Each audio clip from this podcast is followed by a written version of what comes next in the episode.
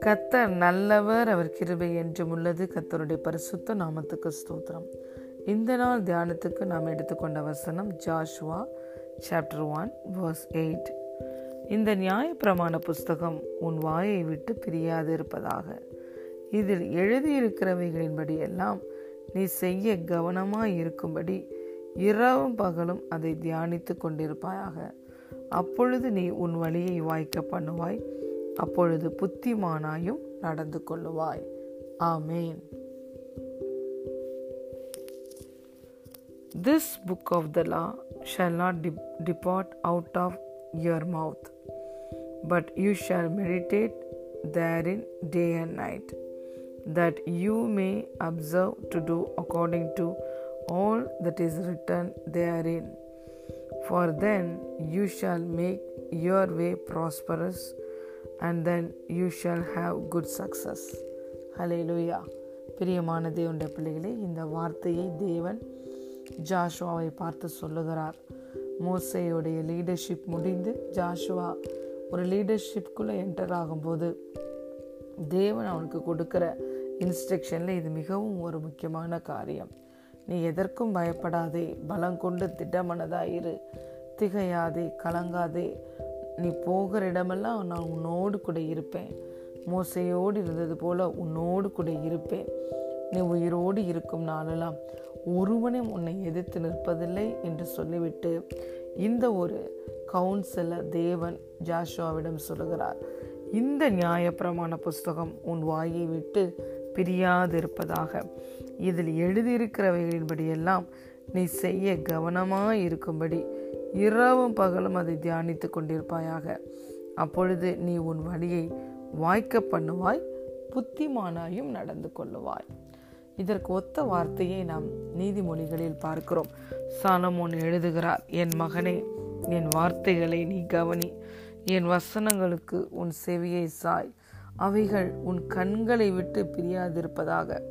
அவைகளை உன் இருதயத்துக்குள்ள காத்துக்கொள். அவைகளை கண்டு பிடிக்கிறவர்களுக்கு அவைகள் ஜீவனம் அவர்கள் உடலுக்கெல்லாம் ஆரோக்கியமுமாம். அலே லூயா பிரியமான தேவனுடைய பிள்ளைகளே தேவனுடைய வார்த்தையை இரவும் பகலும் தியானிக்க வேண்டும் என்று தேவனை சொல்லுகிறார். இந்த வார்த்தை எப்பொழுதும் உன் வாயில் இருக்க வேண்டும் உன் மனதில் இருக்க வேண்டும். இதையே நீ வந்து தியானிக்க வேண்டும். அப்பொழுது நீ புத்திமானாய் நடப்பாய். அப்பொழுது உன் வழிகளெல்லாம் வாய்க்கும். நீ செய்வதெல்லாம் வாய்க்கும் என்று சொல்லுகிறார். சங்கீதம் முதலாவது அதிகாரத்திலும் பார்க்கிறோம்.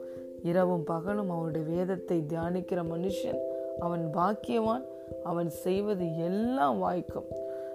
சங்கீதக்காரன் சொல்லுகிறான் அவ அவர் அருளின வேதம் அவனுடைய இருதயத்தில் இருக்கிறது.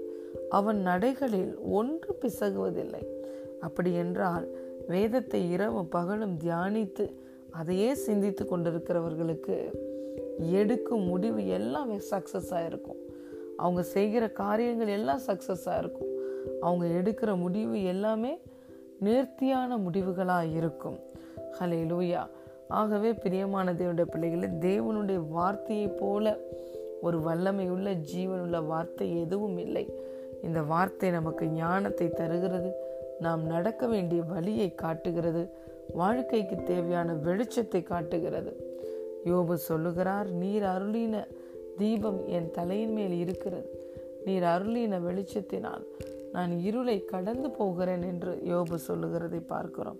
ஆம் பிரியமான தேவனுடைய பிள்ளைகளே தேவனுடைய வார்த்தை நமக்கு வெளிச்சம் போல இருக்கிறது. கண்களுக்கு வெளிச்சம் பாதைக்கு தீபமாக இருக்கிறது. நாம் செய்கிற காரியங்கள் எல்லாம் வெற்றியை நமக்கு தருகிறது. இந்த வார்த்தை அது மாத்திரமல்ல உடலுக்கு ஆரோக்கியத்தையும் ஜீவனின் எப்பொழுதும் கொடுத்து கொண்டே இருக்கிறது. இப்பேற்பட்ட மேன்மையான இந்த வார்த்தையை இரவும் பகலும் தியானியுங்கள். உங்கள் வழிகளெல்லாம் வாய்க்கும். நீங்கள் புத்திமானாய் நடப்பீர்கள். உங்கள் உடலெல்லாம் எப்பொழுதும் ஆரோக்கியம் இருக்கும். நீங்கள் கர்த்தருக்குள் செழித்திருப்பீர்கள்.